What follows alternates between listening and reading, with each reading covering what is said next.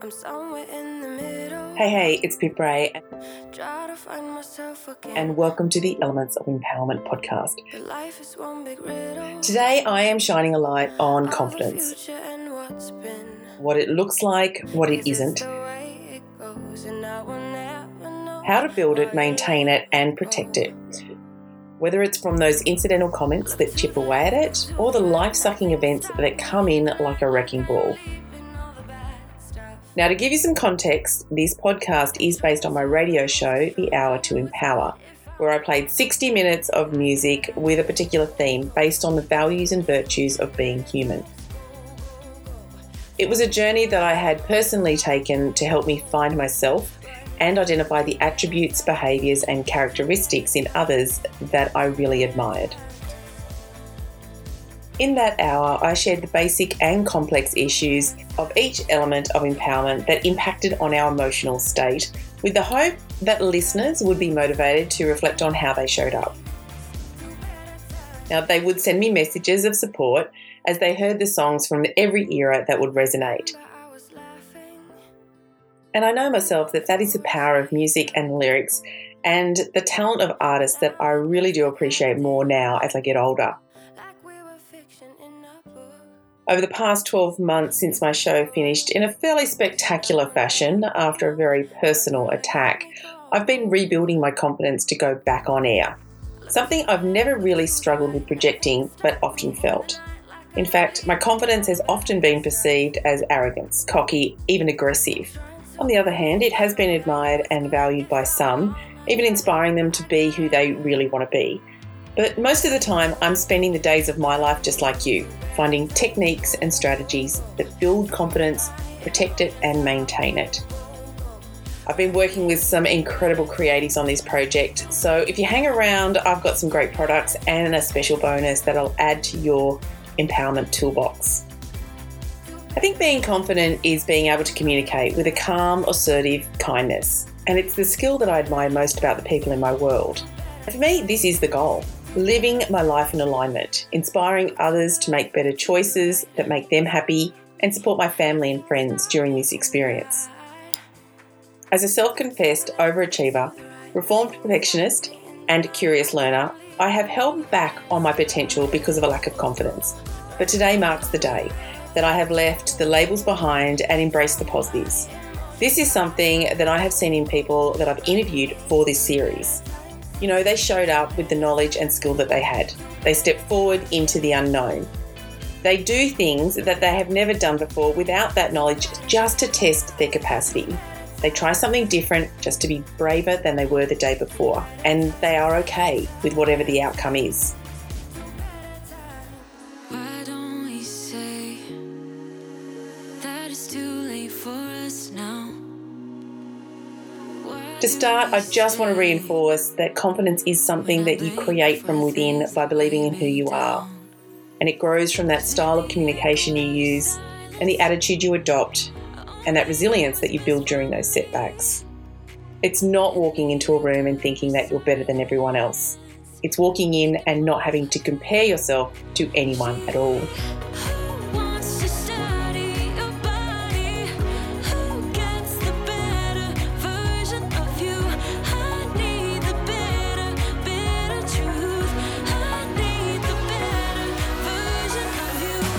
Confidence is being and doing with boundaries that protect your self-worth. And in this episode, you'll hear from my good friend Karamea, who suffered the debilitating effects of an illness called Ramsay Hunt disease and facial palsy. It left her feeling physically exhausted and emotionally drained after the paralysis stole her trademark smile. Now, I also speak with Australia's barefoot blogger, Stephanie, a wellness advocate with an appreciation for life's journey. In this interview, she is able to articulate just how fragile confidence is, what it feels like, looks like, and the strategies she's used over her life during the struggle to find herself and to get out of the relationships that stripped her of her own self-worth. She shares how the invisible wounds of verbal abuse and the shame of a violent relationship forced her to take responsibility of the life choices she had made. And I have an update on her amazing year. Now, as I mentioned, I never really had an issue projecting confidence. Much of it is attributed to my training and having to be that leader in crisis. I also think being the firstborn has expectations, and society is definitely a contributor. But the biggest kick to my confidence is parenting, and I'm sure that you'd agree. The challenge of raising another human from scratch to be an independent person who contributes positively to society with a healthy self-esteem is often the wrecking ball of my own confidence, especially because I'm still finding out things that I don't know about, and they're starting to leave home. Parenting is this time bomb that starts a clock that I am constantly racing against. But what it did teach me about confidence is that I need to be confident that I know all that I know in the moment, and when I know more, I can do better. It's about taking on opinions of others and confusing the value of who you are with what you did or do. That doesn't help. And the physical pain or a change in capacity, thinking that you should be in a place where you'd expect yourself to be despite illness, challenge or injury, isn't productive. But finally, it's about comparing yourself to others, what I've come to know as the thief of joy. There's a real freedom that comes when you realise there is no competition. Now, the common theme here is me judging me. I am my worst critic, and I can do all these amazing things, but that one thing that I didn't do well, that you don't even know about, plays havoc with my self-belief. A good friend of mine, Jules O'Neill, she's an expert in emotional wellness, once told me, whilst others have the right to an opinion, it's only the truth if you believe it. And a mutual friend of ours, Elizabeth, who is also an energy mentor, reminded me that a positive attitude is the only key you need to open the door of opportunity. Now, you're probably wondering why I started with these statements, but it has a lot to do with what has formed a big part of my research around the universal issue of self-worth, and how it's directly correlated with our levels of confidence.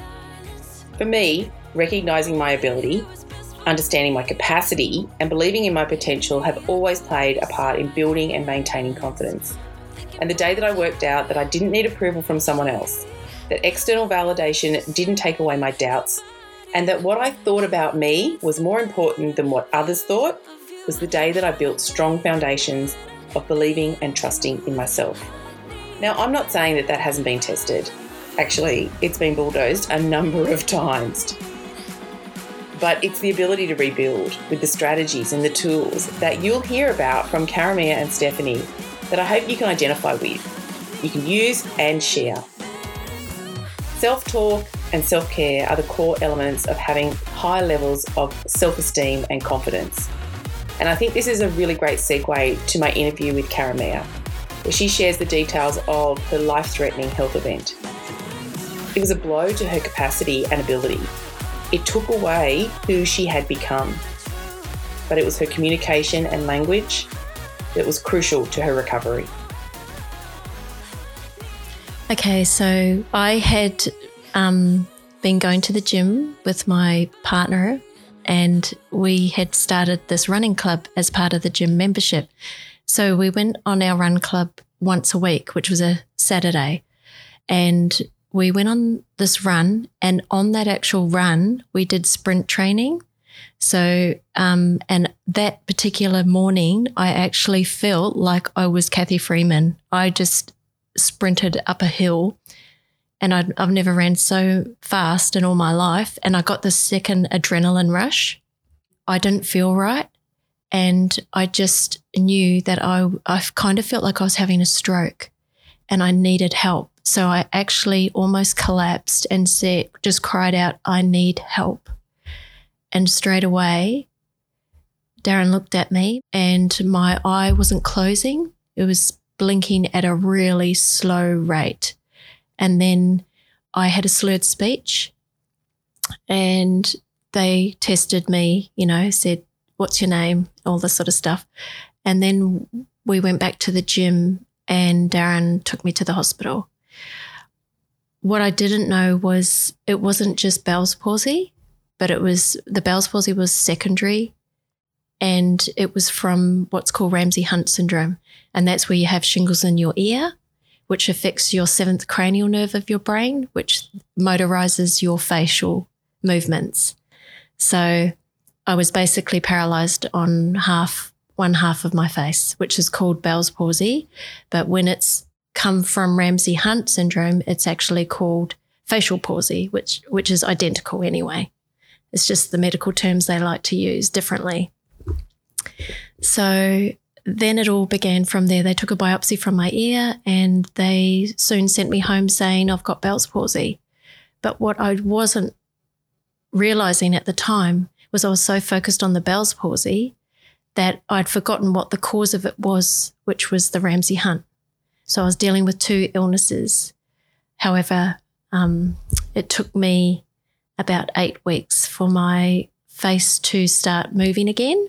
And that was through 16 sessions of acupuncture, which was I would go twice a week for 8 weeks. I lost my taste buds for 16 weeks. I had a slurred speech. I had to eat baby mashed foods because I couldn't chew on that side. I had to learn basically how to eat again. And yeah, it was just what I thought was the doctors telling me that, oh, you'll be, back to work in 2 weeks, was not that at all. It ended up being longer than I thought. And I want to take you back to before that. What sort of a person were you? Like, who were you before this? Wow, that's funny you say that, because during my recovery, Darren had uploaded a YouTube video of myself called My Gorgeous Girlfriend, Karamea Marshall. And he did that to help with my recovery, which was showing who I used to be. And out of that was I was very adventurous.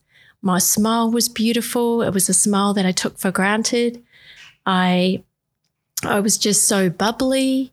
I did so many things in life that I'd really forgotten that I'd done all of those things, and I'd travelled and we'd gone on day trips or gone away for weekends and we'd had so much fun, and it all showed in this YouTube clip. And I cried when I watched it. I cried so hard because I could not believe that that was actually me. I'd actually forgotten that that's who I was. So it was really hard to watch it, but it was also inspiring to know that, hey, look what I took for granted. I didn't know I was that cool. And so, I can see even now you've got tears. I'm crying. Yeah, you've got tears. I know. And it's just... yeah, we're welling up. Yeah, we are. And to know that you were that person, like what was the person after that the Bell's palsy and Ramsay Hunt like? How different was that person? I felt very alone. I felt weak. I felt very, very ugly because my smile was so crooked, and I felt like I was basically a baby again because unfortunately there's not a lot of doctors that are educated enough in Ramsay Hunt, I believe. I had just lost so much confidence. I was even too scared to go outside and go to the letterbox. And it actually crept up on me, the lack of confidence. And it wasn't till one day, little things like I had I was going to my acupuncturist, and I caught a bus this particular day to get there.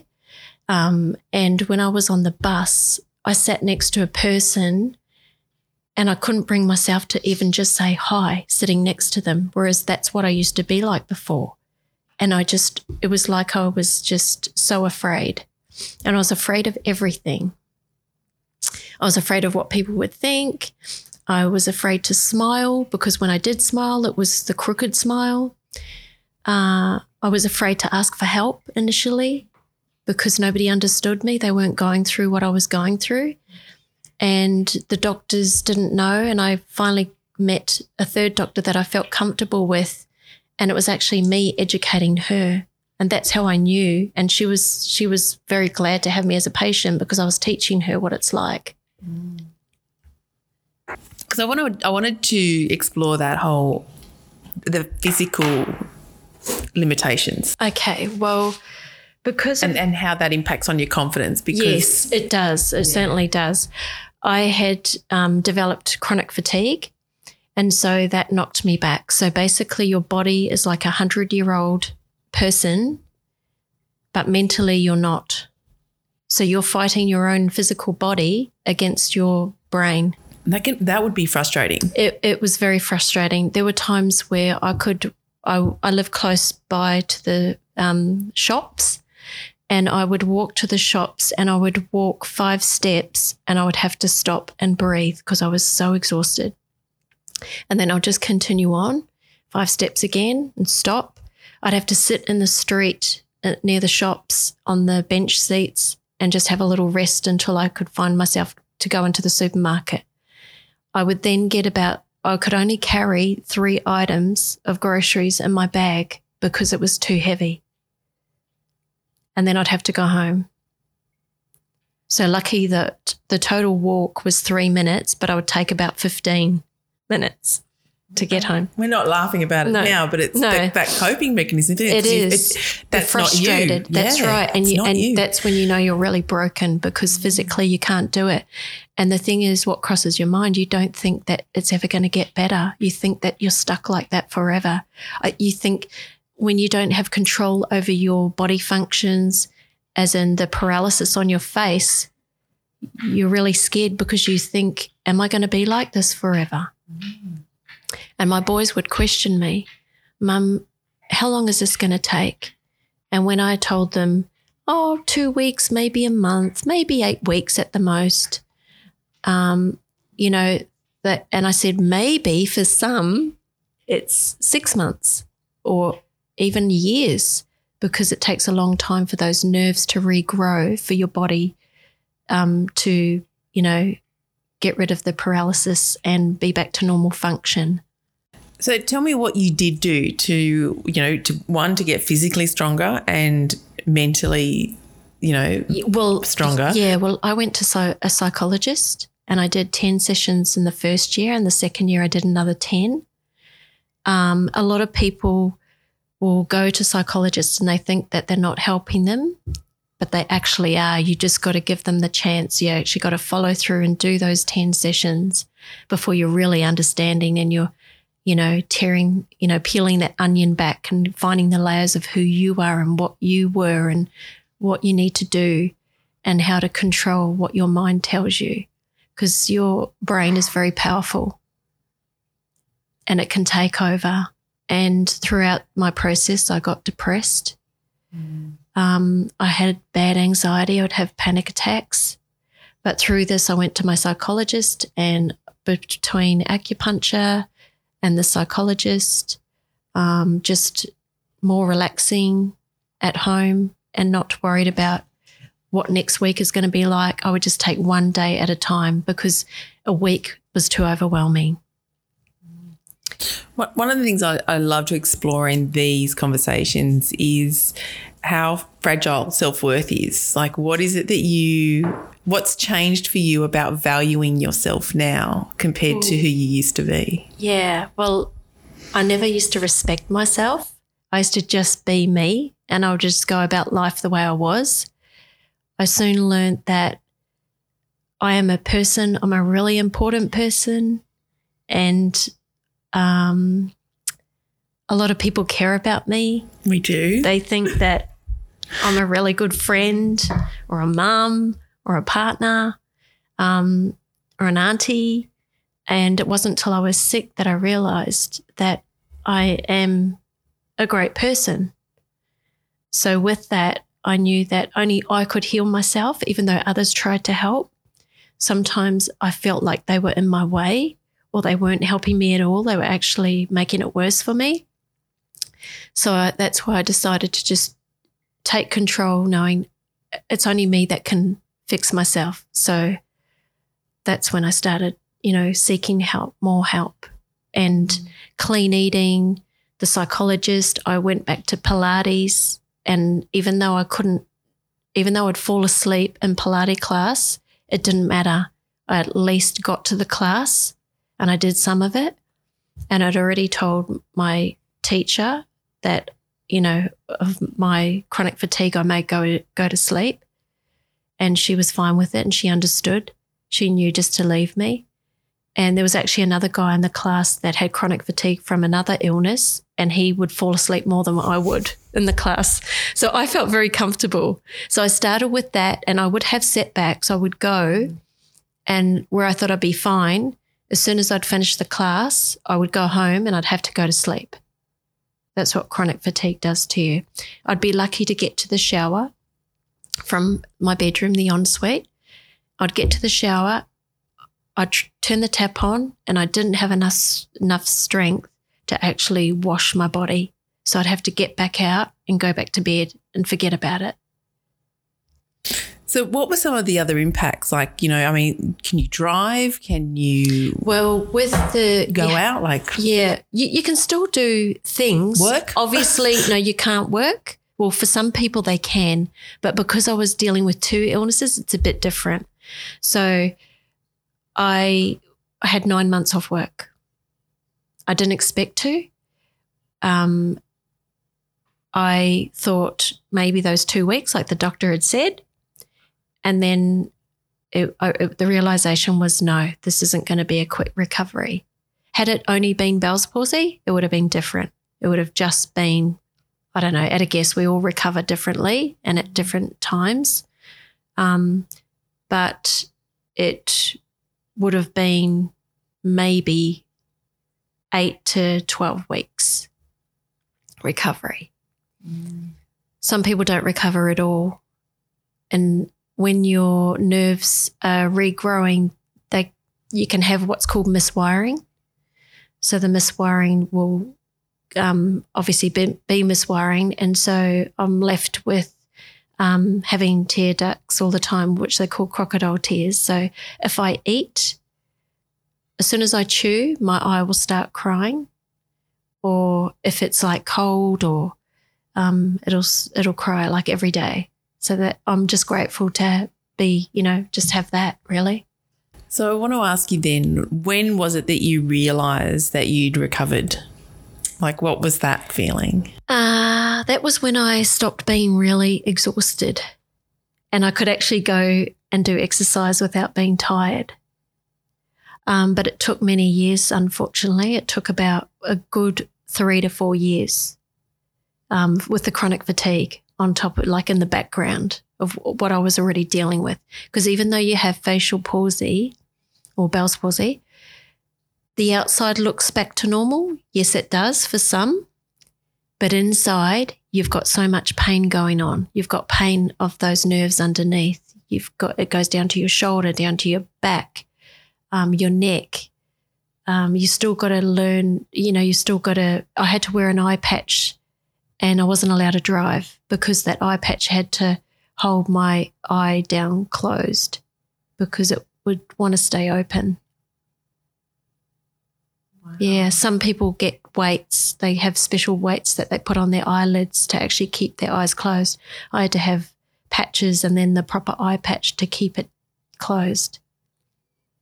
So since recovery then, like, what have you been able to do? Well, since recovery, I've come a long way. I've actually educated myself and others about this illness. I sought medical resources to help myself as well as others. I had patients with no expectations, so that helped me through. I trusted myself. And that one day I will recover. I started a Facebook page called Bell's Palsy From My Side, and I've helped people like in America, in New Zealand, around Australia, and even people in the Sutherland Shire with the questions that they had on my page. So I've been able to help them as well, and that was my aim. Because I felt so alone, like you feel so alone and isolated that, you know, no one else understands what you're going through. And there's nowhere, like I just looked at YouTube videos, I looked at Facebook pages and support groups to help me. And then that's what inspired me to do my own page, my story, my way, from my own experiences. I've now got confidence. with poise, of course, not too overly confident. But I've done a lot since then. So, you know, I've modelled in the at the Hilton Sydney High Tea. Fabulously so, I might add. Yes, exactly. We have for over 6,000 guests. So that was a big thing for me. I've never done that before. I did a video for a local business, which was fun. These are really visible acts. That's as well. Right. So you're exactly. Right. You're putting yourself out there. Exactly. I'm exposing myself to the public with my face now. Yeah. I've been in a photo ad campaign for the last 8 weeks for a law firm, for Watkins Tapsell Solicitors in the Sutherland Shire, and page 8, isn't it? Actually, it is page this week. I think it's page 19. I recently did a photo shoot for breast cancer awareness. My photo will go into an online book with 49 other women that have either been through breast cancer or, had troubles with their health during their life. And so I've also joined a dance club. Tell me more about that, because at the moment we've had to put it on hold. I know, I did invite you, but anyway, we'll have to do that again. So we've stopped for now because of COVID. So that's been, I may not be the most flexible dancer in the class, but at least they make me feel welcome and comfortable, and I'm happy doing it. And that's the main thing for me. Say once or twice a year, I will model for a Australian business clothing company at different venues. So I do that for them.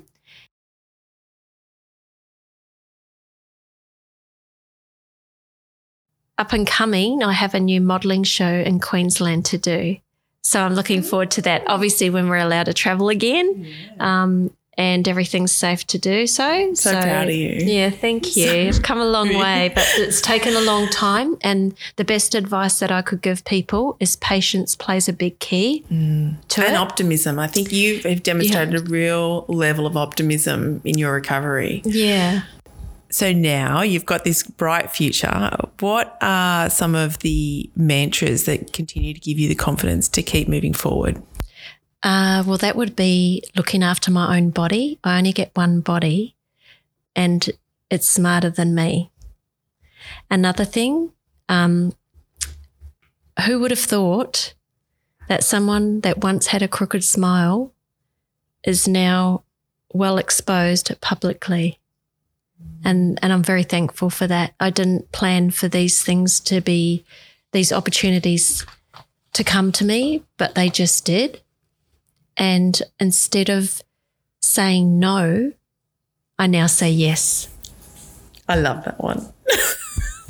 Well, I'm saying yes to you, and this is my gorgeous friend, Karamea Marshall. You can find her on Facebook. She's got so much information on there about, just how to cope, really, isn't it? Yeah, and stay optimistic and be confident. That's right. It's a recovery path. Yeah, it's telling my true story of what I went through and sharing those with others. Well, thank you for sharing it with us. That's okay. Thank you for having me. It's been great.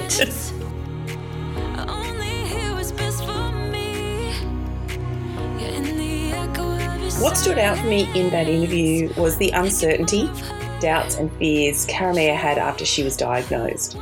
She had this feeling of knowing without actually having the knowledge, but the confidence and optimism to move forward. And not only has she shone a light on the problem, but she's also provided hope and solutions for others.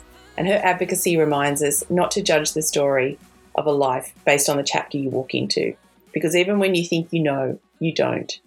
Now, in my own experience, low levels of confidence have felt like I wasn't doing or being enough.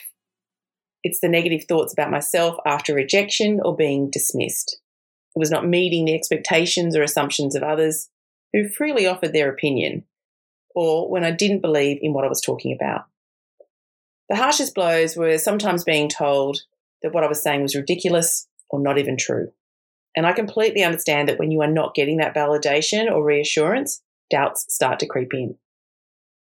But when I really got an understanding of how my own thinking of what I thought others were thinking was sabotaging my confidence, I started to see how I enabled and allowed that to happen.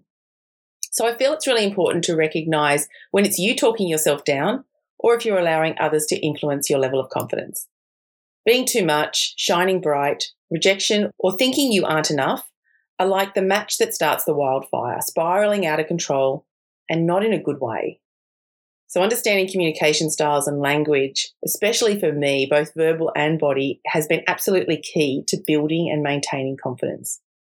And as we cycle through these other elements of empowerment in this series, you'll see how each one is like a piece in the puzzle in becoming the person you want to be, and how sometimes you may need to work on them again and again as life's challenges pop up. So what I've found is that being confident is being scared and doing it anyway, with this knowing certainty that you're going to be okay. And yet it's not always knowing, but having that willingness to try. And finally, maybe respecting others and their opinions, but standing up for what you believe in and speaking with that calm, assertive kindness. Now, I briefly touched on what low levels of confidence look and feels like, but I also think it's important to know what having confidence does look and feel like. It's a hard measure when you don't have that top score. There's no real smiley face spectrum to gauge. So when I was interviewing people, I would always ask them this question: what does it look and feel like to be confident? And these were some of the great answers that really articulated what that meant. The first one is looking ahead and setting short and long-range goals that are reasonable and attainable. The second was avoiding procrastination as a result of perfectionism and the ability to push forward and accomplish tasks. The third was accepting one's weaknesses and a lack of skills and able to hear and benefit from constructive feedback and criticism.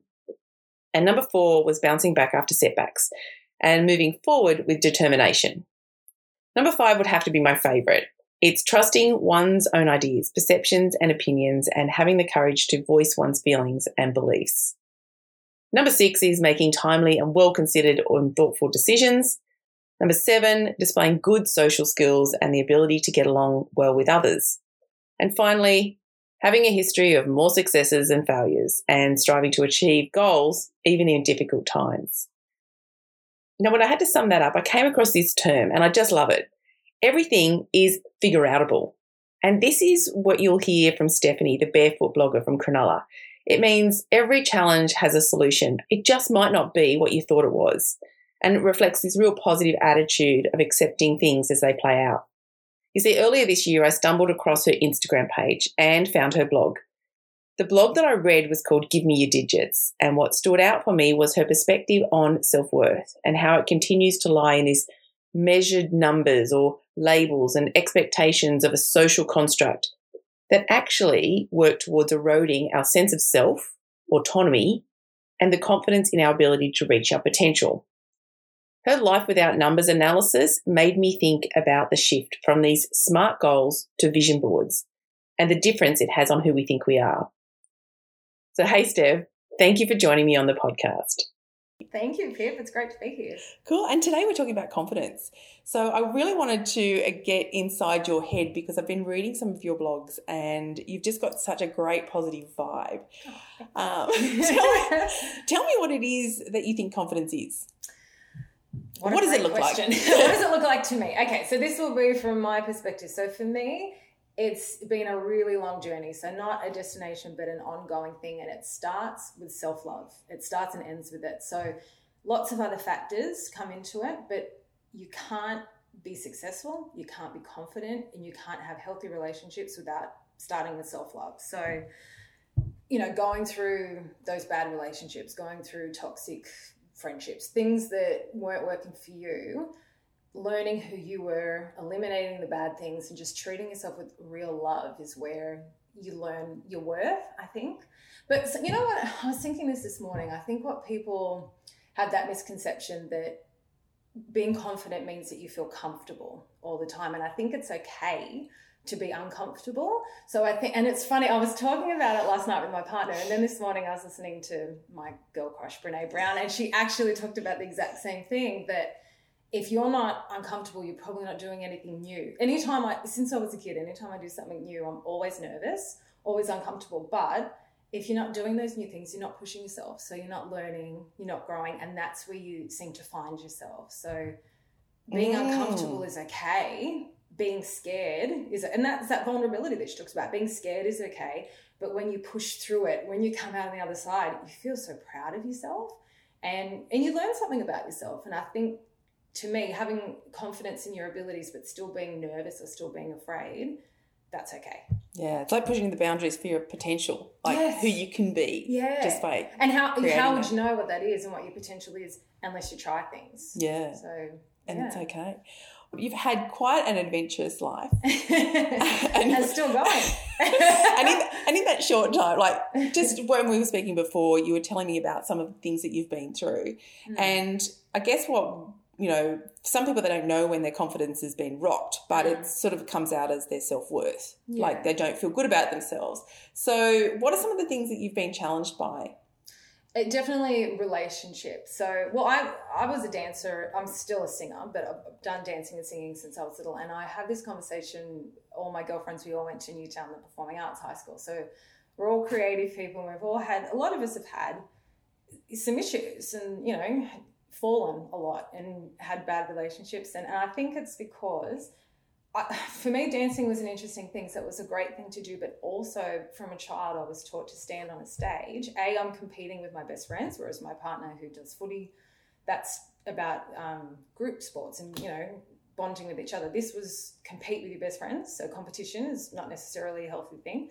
And stand on a stage and wait for three strangers to critique you.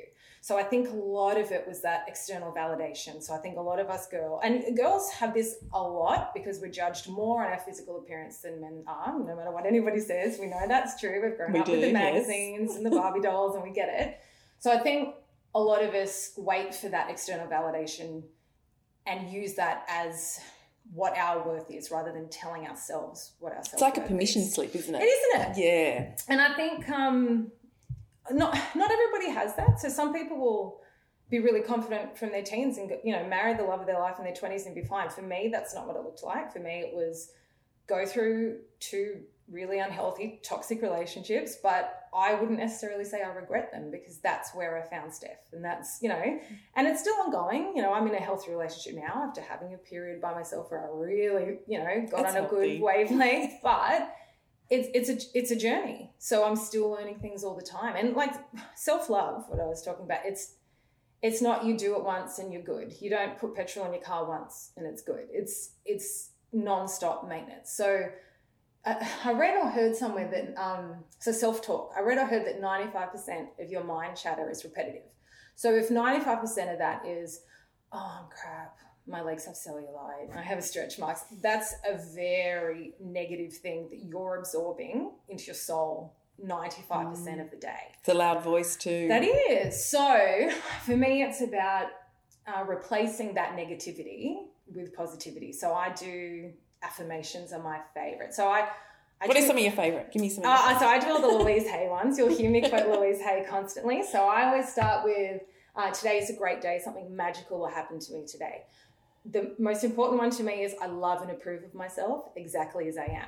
I'm open and receptive to all of the good and abundance in the universe. My new favorite one is I am at one with God and the universe. And I feel when I say these things, I swear to God, I am in touch with something.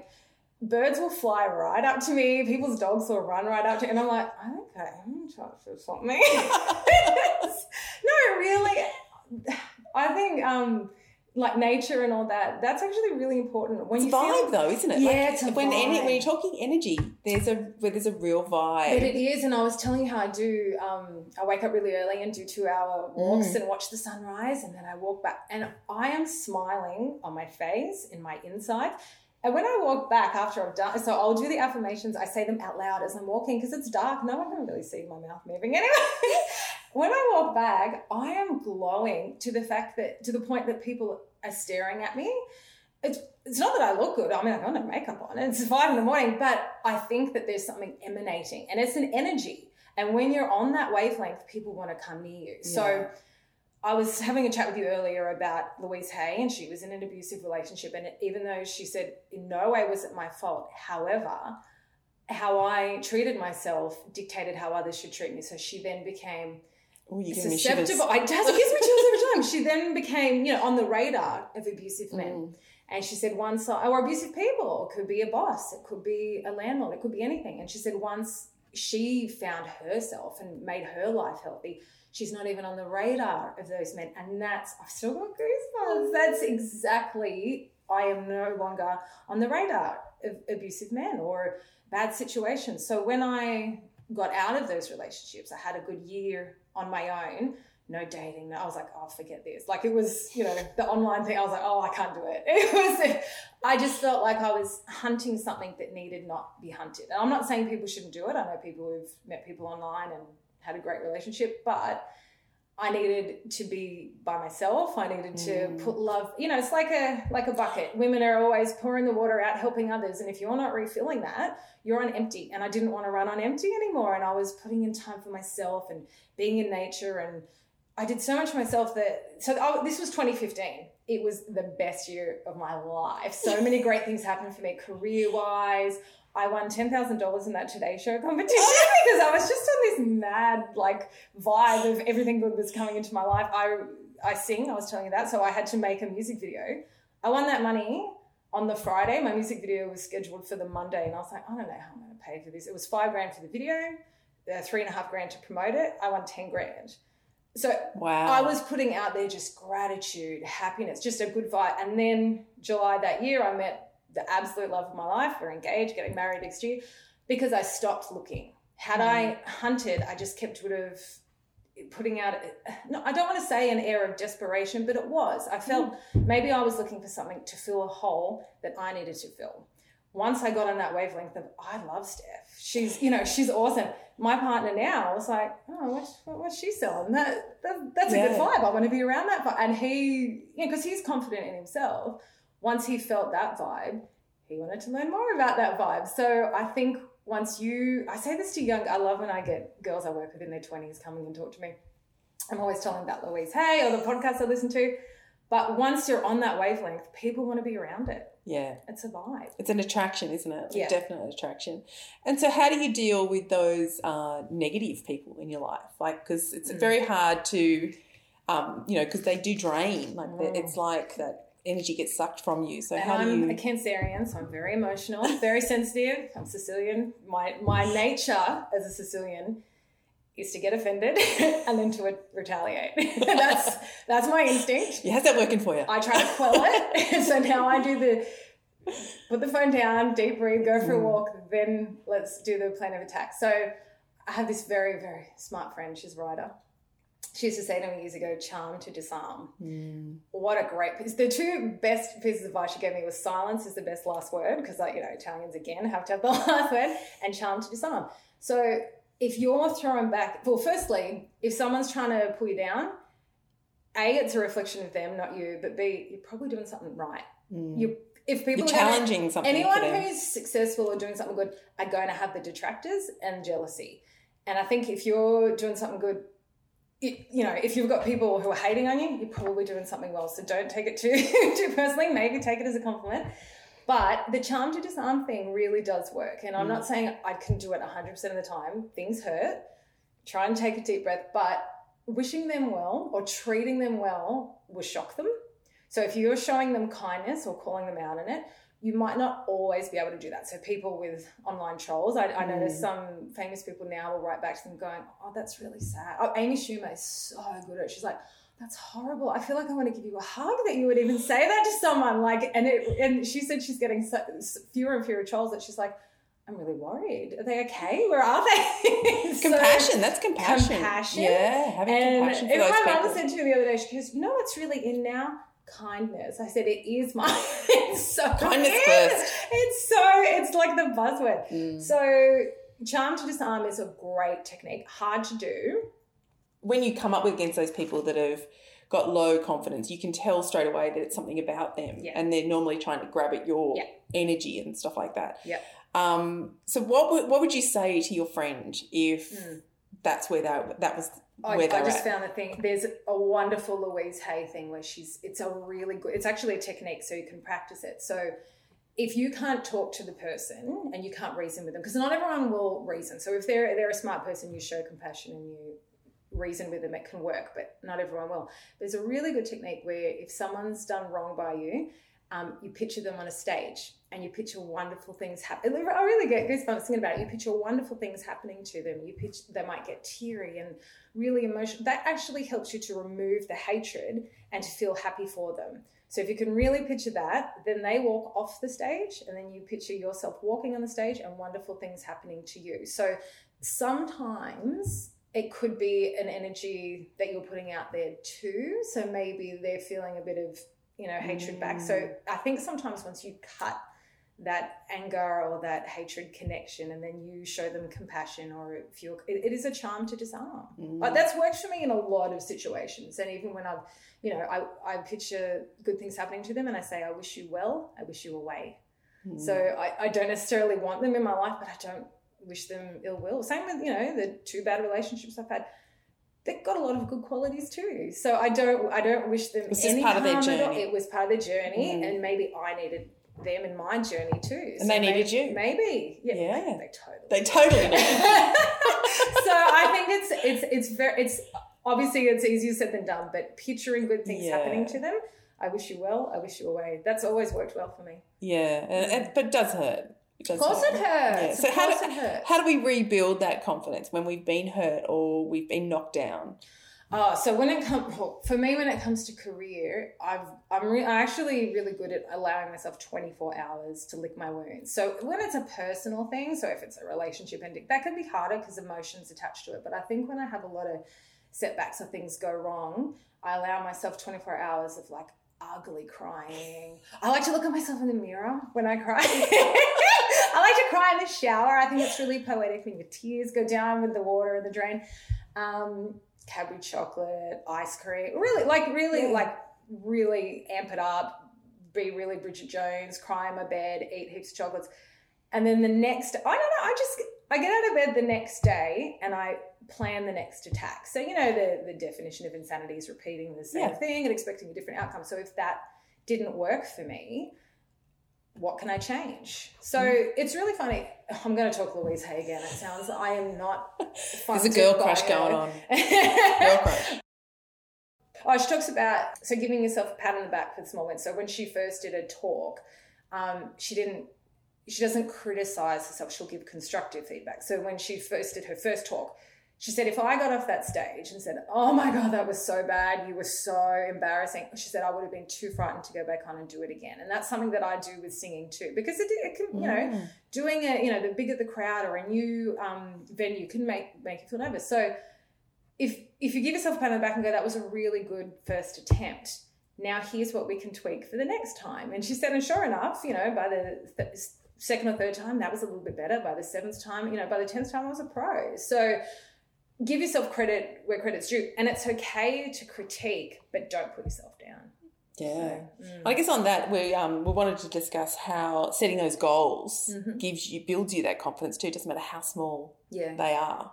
Do you want to share a little bit about that? I don't do New Year's resolutions. So ever since I was in high school, I'll do a list at the beginning of every year. I'll do a list of short-term goals and a list of long-term goals, and big dramatic goals. It's good to have big ones to reach towards, but now I put them on a little postcard and put them next to my bed. And I think it was that Think and Grow Rich, Napoleon Hill. So if you read them in the morning when you wake up and before bed, it's really like a vision board. If it's really implanted in your brain, it's easier to achieve. So having the short-term goals and being really specific of the steps you can take, and time frame of when you can achieve them by, and then being able to tick them off through the year does make you feel like you're getting somewhere. Because if I don't have things written down, I hate technology, so I'm always the notebooks. I'm a list girl. Yeah, I love a list. So having those goals, but if you're stuck and you don't know how to do it, I'm getting really good at reaching out to people. So with the blog, technology is my nemesis. So reaching out to, I've got, digital friends in the last company I worked for, how do I do this? And, so reaching out to people and asking for help. Yeah, fantastic. Now you've probably come up against some setbacks though. Oh yeah. So it's all about getting back on or, getting back out there.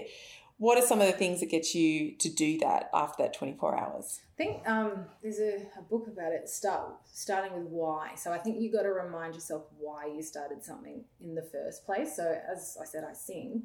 So I like to look at some of my favourite artists. And, you know, when they first start out, they have that real sparkle in their eye because it's so exciting for them. And then after a few years, they start to look a little bit jaded. They've, you know, had some trolls on the internet. They look like most of them have had a, you know, breakdown, substance abuse in between, and then they come back. So I like to watch my favourite artists in the beginning and where they weren't perfect and they'd make mistakes and have pitch error, but they just had so much passion in their eyes. So it reminds you, or I'll look back at, you know, my old journals, like the positive ones, or, you know, old photos of me when I was singing as a teenager, and just remind myself why I started something, because I love it so much and because it brings me joy. But I think another good thing to do is to remind yourself, bring joy to yourself, but bring joy to others. So you might say, you know, me singing at this event might bring joy to someone. Or I remember a few years back when I first moved in with my partner, I had a lot of bills to pay and I got a second job. I was working 7 days a week. I was so exhausted. So I was working an office job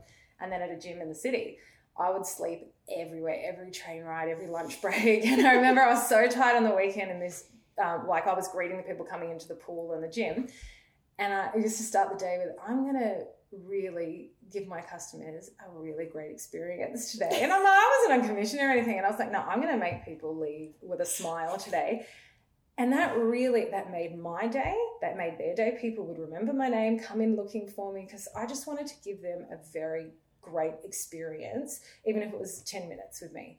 So I think you got to remember the thing that you started, it might be helping someone. It might be bringing joy. Coming here today, I haven't done a podcast before. I was a bit nervous, but I thought I've had a lot of experiences that might be helpful to younger women who might be going through the same thing. So if I'm telling you something that could benefit one person, it's worth the nerves. I wanted to just touch on undermining behaviours. You picked this question out when I sent it through to you about what that feels like, what it looks like. Because sometimes, especially in those relationships that you've had, you don't actually know if it's real or if it's, and it sort of slowly eats away at that level of confidence that you're trying to build for yourself. Yeah.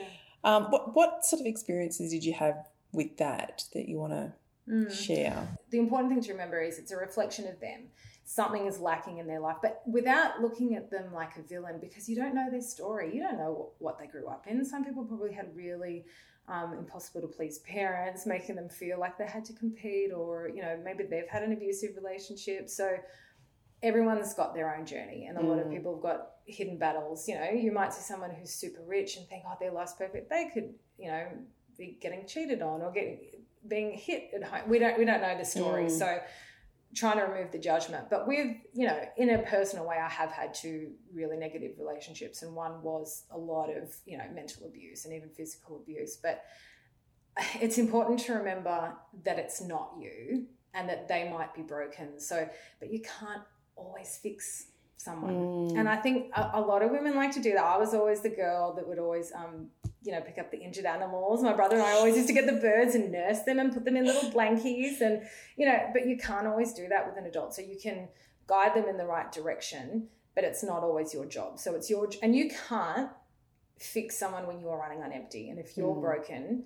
So it's not a selfish thing to step away, to leave if you have to, and go fix yourself, because you're probably going to benefit other people more by filling your tank and fixing yourself and, you know, mending your broken parts, and then you can probably help people more. So, and there definitely are those people out there that have got that, and they can hold the space for those people while they're filling themselves up. And they're called counsellors.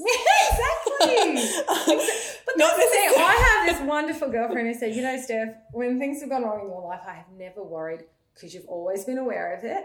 And I hunt solutions to my problems, like my old cocker spaniel used to hunt schmackos in the drawer. Like, I will read everything, search everything, pay a lot of money to go. I've gone to hypnotherapists, which I found very helpful. There's no stigma going and seeking help. I mean, therapists have therapists. It's very, you know, and that's what I was saying, like the footy community will be like, oh, that's a weakness to, you know, and a lot of older generation, or a lot of men might think, oh, it's a weakness. It's you know, you'll take a car to get any service. I don't know why you wouldn't do that for your mental health. So I'll go and seek any solutions I can to fix what I think is broken, and have top-ups. So I might go and see someone, you know, I'm still in a good place, but maybe once a year I might go and have a top-up just to talk some things out, you know, maybe some old things, you know, triggered and came back up. Or all right, so talk to me about how you celebrate your wins, because I think this would be a great way to end this interview. I don't know. What do I do? Champagne? I mean, I'm very vocal about when you have small wins, but I think it's celebrating the small wins too, and not just the huge things. So, I don't even know how I celebrate, but yeah, being vocal about it. I mean, celebrating it with your loved ones, but just reminding yourself you've done what you've achieved. Yes, there's more to go, but you can celebrate the small little steps along the way. So you might have, you know, be far off where you want to be, but you know what I like to do? I only look back if I want to see how far I've come. So I think, you know, you'll have a few things go wrong, but have you ever done that? Nothing's working. Nothing's working in my life. I do that every now and then.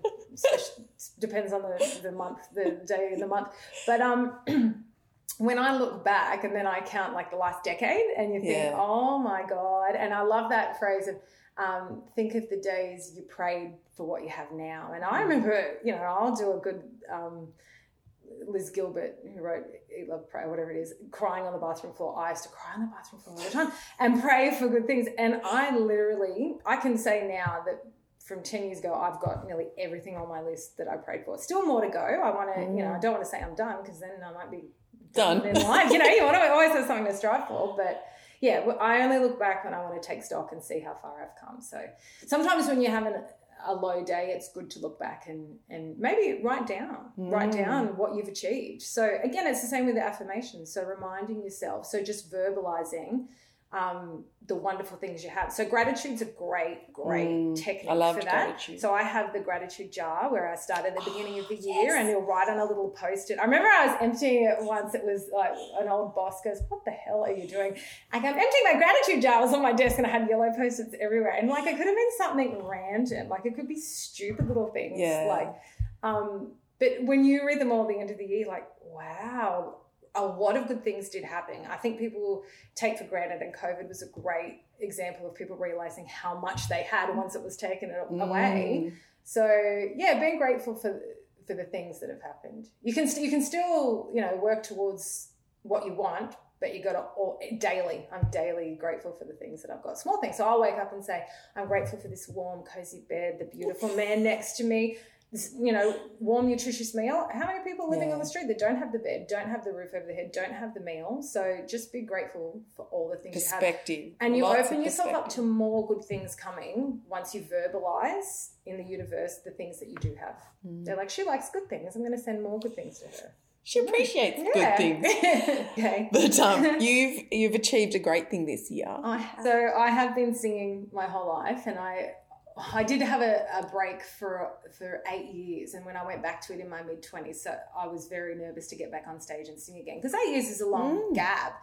That I was so nervous when I went back. So so that was maybe 10 years ago or something. So I've worked, you know, a long way. I do a lot of little local gigs, and I write and record my own music, and it's been a slow build, but I do get nervous for, you know, big performances, but I always wanted to push myself for something huge. And I recently auditioned for The Voice.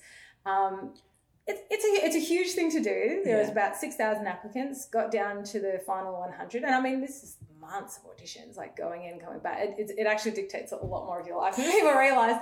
And I actually made it to the blinds this year, which was amazing, and went in and recorded it, and but didn't turn a chair. And I did say to myself, I was listening to the Brené Brown Netflix thing where she was telling this wonderful story that makes me cry every time about her daughter who was going to do the swimming comp, and she sucked it. I think it was breaststroke. She said, "I will never win." And Brené said to her, "You will never win, but maybe that's not what winning looks like to you. Maybe it's just getting wet. Maybe it's just jumping in the pool." And I remember telling my mum, saying, "Are you allowed to swear on this?" Yeah, you can go for your life. I will shit myself when I get on that stage, no doubt. And I mean, there's 4 celebrities in front of you, 3 cameras on you, couldn't find my mark on the stage, like, and you think, like, it's terrifying. Yeah. Okay.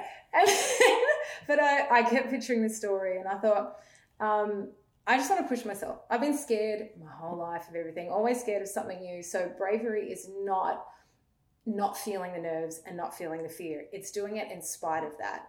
And, you know, it wasn't my very best pitch perfect performance, but I did it. The voice came out. It sounded pretty strong. And I was so proud of myself. And I had a beautiful moment. I sang with Delta sitting in her chair. And Boy George was so nice to me because he terrifies me.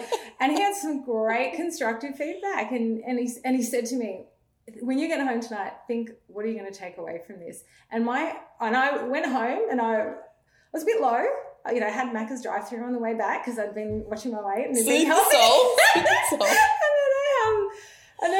I didn't cry once. My partner left for work the next morning. I sobbed into the pillow for about 5 minutes, and that was the only time I cried after that, just because I'd worked so hard. I mean, you know, you worked for it for years, but for 6 months straight, I had 90 seconds to prove myself. And, it, you know, you do feel a bit deflated, but, man, do I feel proud of what I did. I picture Stephanie 10 years ago. No way would she have stood on that stage, or she would have cried, or her knees would have shook, or her voice would have shook. I did it, and I feel very, very proud of myself. And if the only thing you take away is that you were brave and you pushed through your fear, hallelujah. So for me, it's a moment I'll always remember. So it wasn't the exact result I wanted, or was it? I wanted to be brave and I wanted to do that, and I did it. So but would it give you now the confidence to go off and do something a little bit bigger? Or go back. Yeah. So now I keep thinking, I'll go back to recording my original music because I've been doing covers, and I'm like, I really want to get back into it. It really did. You know, so I think those things are the make or break. It either makes you realise I'm done with it, or I am not done with it, you know. Like, there is still music in me. So, and I will always sing for the rest of my life, but now I feel brave that I can do. You know, what's the worst thing that's going to happen? Because that was the biggest thing I've done, and I got through it, and I felt really good after it. So I'm not, you know, I can try anything new. I guess what we're looking at here is there are challenges that life is going to throw at you, like maybe your relationships or maybe your friendships or work, whatever. But you've also got that opportunity to challenge yourself and prove to yourself that you can actually do it. So that's a really good way to do it. But you are certainly an inspiring little soul. Oh, and you've come in here like an energizer bunny, and I just love it.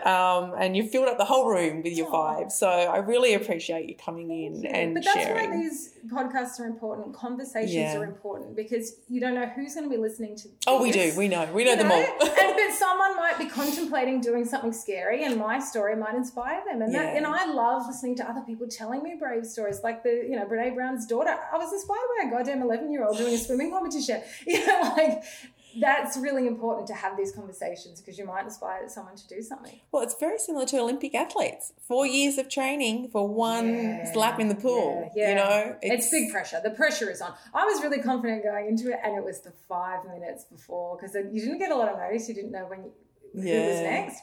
And there's like 10 people around you doing your hair and your makeup, and I was like, I need 5 minutes to really compose myself. So it freaks you out that you've worked so hard and you have only 90 seconds. So, because I'm used to doing 4-hour sets when I sing, and the first song you're always rusty, but you're like, and I remember years ago my singing teacher said, oh, big gigs are way better than one performance, because you know, by the time your third song, you're way into it. Yeah. There's no nerves. You don't even see the crowd. Third song. No.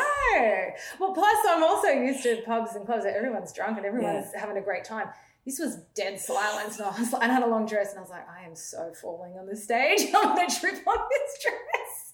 It's big pressure. It's definitely big pressure. But they want that. It's good viewing. Yeah. You know, but it wasn't about that. It wasn't about the result. It was about, you know, testing myself, and I did it. So that's a win. Well, we can't wait to see it. No, I think so. All right. Well, until next time, kindness first. Absolutely. To yourself and to others. Yeah. And hopefully we can have you back on for another episode. I'd love to. Thanks so much for having me. When I blame you for the things that weigh me down. That was the funnest interview, and Steph later shared with me that she made it onto the promo cut where millions of people during primetime television saw her graciously and gratefully receiving the feedback that had inspired her to continue with music. She's also given me some of her tote bags to give away, so keep listening to find out how you can get one, as well as our Jar of Confidence, which is a limited edition candle.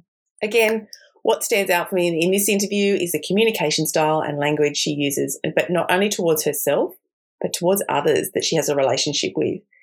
The language she uses is positive and supportive. She has an attitude of acceptance that she is still learning, and whatever arena she steps into, she can deal with. And when I listened back to this interview, I felt like she was talking to her younger self. And that's a strategy that allows the unknowingness in her youth and the disappointments from her experiences to sit comfortably in her present. This is where I want to come back to the strategy of knowing who's talking. When confidence is low, is it you talking to yourself? Is it true? Is it kind? Or are they the opinions of others whipping up like a storm inside your mind? I know that I can be triggered by the tiniest bit of sarcasm or wit, which is used both consciously and unconsciously as a personal swipe. It feels like a bee sting, and with or without intention, it can plant the seeds of doubt about what you believe, who you think you are, your relationship, or how you even think the world sees you. So my one piece of advice to my younger self is that confidence is that inside job. It's built on communication and consistency, which is ultimately your responsibility. There are always choices. You see, I know that in my own passive communication style, that was a reflection of my lack of confidence to object, which is actually an assertive communication style. And it was definitely out of fear of being perceived as aggressive or not being liked. You know, I was a classic people pleaser, not wanting to feel the pain of rejection. So this is me doing this to myself, limiting my beliefs, self-sabotaging, and in the end, creating more pain for myself. And I can control it. I can stop that, and I can change it. And it's that healthy respect for yourself with those boundaries, which is actually the topic for our second episode in this series, that helps you discern and make decisions with ease. You see, rejection is possibly the biggest issue surrounding confidence. We don't really know how to deliver it or deal with it, so we tend to dance around it and avoid it altogether. Sometimes it's personal, and other times there is this unknown agenda. But what I found is that more than often there's this fear or a belief around it that us or the other person is not going to be able to cope. Now, the relevance of rejection to confidence is simple, and that is that confident people are sometimes cut down, being too much, a shining light that blinds others. And that little quip they make about your flaws or your failures or the sarcasm about your success is actually about them, not you. Jealousy and comparison can show up as rejection. And this is enough for you to want to dim your light, to filter your shine, and to blow out your flame altogether so the other person doesn't feel bad. But know that your confidence and the belief in yourself is this invisible, intangible inspiration that empowers others. So strategy number one is to know who's talking, because if you can identify this in a simple strategy, it helps you verify the information that's coming in. And whilst it may have been a comment from someone else, consider if it is true and kind. Look at the ratios of wins to losses. And let me tell you, there is always a win, and the loss was probably in your best interests. Self-talk is definitely influenced by others, but I'd encourage you to learn how to kindly call out passive-aggressive comments.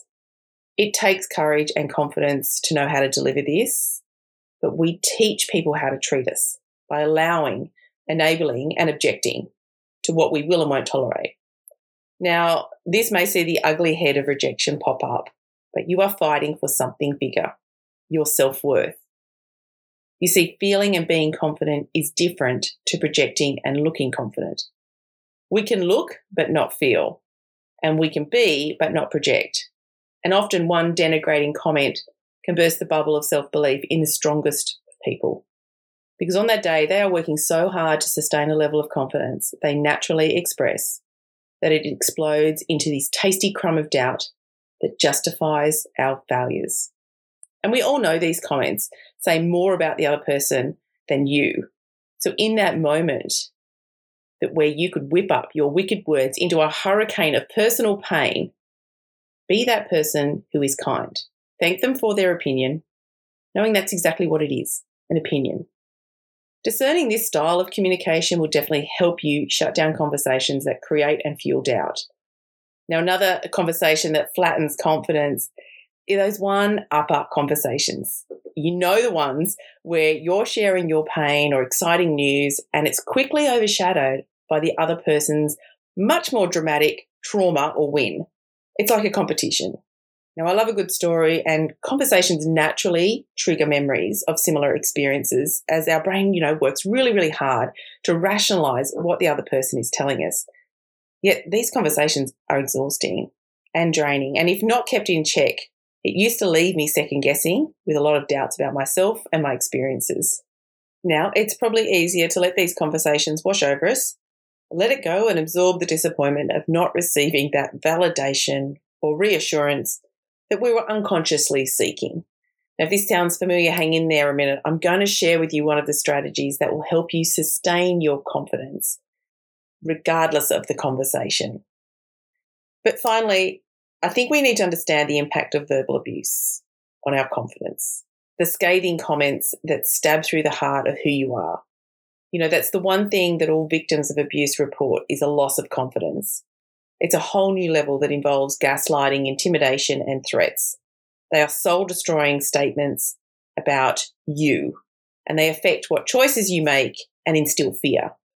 So I would urge you to engage in activities and services that provide a really safe space for you to build your confidence step by step, element by element, and distance yourself from the source of pain.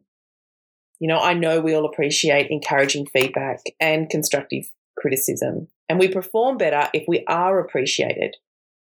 But relying on that validation from others will soon see the well of reassurance dry up. And so today's mantra is hashtag feelings are not facts. You don't have to feel confident to be confident, but we feel most confident when we know what we are doing. So the next strategy is to invest in yourself. And I would encourage you to invest in what skills and knowledge you need, and let that be your cheer squad that reminds you of what you're capable of. It's not only an act of self-care, but really highlights valuing who you are. And to do that, it's easy. Create a list of what you have achieved. And as Stephanie said, only look back to see how far you've come. Now, if I was on radio, this is where I would break to the Matchbox 20 hit, Let's See How Far We've Come. You see, that song is all about, even though it feels like the world is burning to the ground, we are making progress. And sometimes things need to fall apart so that we can put them back together stronger. Both Stephanie and Karamea touch on this in the interview. It's where they're able to go back and map out their achievements, look at what they did to cope and deal with a difficult situation, and finally, what they learned as a result of those losses. I know my weaknesses have become the opportunities to learn something new. So in summary, I want to say we need to keep working on building your confidence every day by doing something new that challenges your skills, knowledge, and ability. Create that timeline of achievements and reflect on just how far you've come. Stop comparing yourself in a competition that doesn't exist and prioritise self-care. Finally, check in on who's talking. Genuine confidence in oneself is the belief that you are valuable, that you are worthy, and you are capable. Hashtag regardless. It is standing tall, speaking up, and feeling free to express yourself, sharing the knowledge that you have and your point of view, and knowing that you can handle the feedback, any opposing opinions, and the criticism. There are real fears how confidence is interpreted, and it's definitely gendered. As I said at the beginning, my confident assertiveness has often been called belligerent and intimidating, and for others it's interpreted as too big for your boots or even as good leadership. The tall poppy thing is real. It's about comparisons and jealousy. It's about admiring them for achieving but slamming them for the very same bravery, courage and strength they have shown. Just here, I want you to imagine me playing Demi Lovato's song, Confident. And if you haven't heard it, do yourself a favour and listen. I'm not sure if it's the loud beat of the drum or the sassy little attitude that she has, but she asks the right question, and that is, what's wrong with being confident? This song leaves me feeling bulletproof, emotionally, of course, not physically. Now, I know from the pain, frustration and stress with fibromyalgia, toxic workplaces and the betrayal of those closest to me have invariably knocked my confidence around. And I think wherever there is physical, emotional or psychological pain, sensitivity is heightened. My self-talk was definitely more negative, and I felt the fall in my confidence. That would cause me to withdraw, dim my light, and there was definitely a domino effect on the people around me. I want to leave you with this quote, knowing that the next episode to drop in a week's time is all about boundaries, how to create them, use them, and sustain them in a way that protects your own self-worth. Shannon Alder says, "Every woman that finally figured out her worth has picked up her suitcase of pride and boarded a flight to freedom, which landed in the Valley of Change." Now, what this quote reminds me of is that we are confident when we know our ability and our capacity, but the fears around our potential can actually hold us back. Who are we if we change, if things change? Will you cope? I hope this conversation has made you a little uncomfortable, inspired you to create a challenge for yourself, and helped you identify your communication style and the type of language that you use and that others use towards you. If so, then I've done my job. If not, I hope I've got you thinking about setting goals and creating opportunities outside your comfort zone. And know that when you go after them, you are being brave and building confidence, and we'd love to hear about that. If you've got an experience in which you've found a strength that you never knew you had, I'd love to read it. These little pods of inspiration about rebuilding your confidence is often the roadmap for someone else facing a difficult situation. Now, my interview with Karamea was very special, and I thank her for trusting me to share her story. She is such an open-hearted, generous and kind person. I admire her for her strength and confidence in knowing who she is, what she stands for, and her positive attitude. I have wanted to help her share her story, as not only does it bring the information and educates others about her illness, but it really does bring hope and inspires those who might be experiencing this type of crisis. It's the story about creating the daily actions and being really, really accepting of the present. She's my Wonder Woman, and you can follow her on Facebook. And Stephanie has gone from strength to strength this year, taking big strides and eating challenges for breakfast.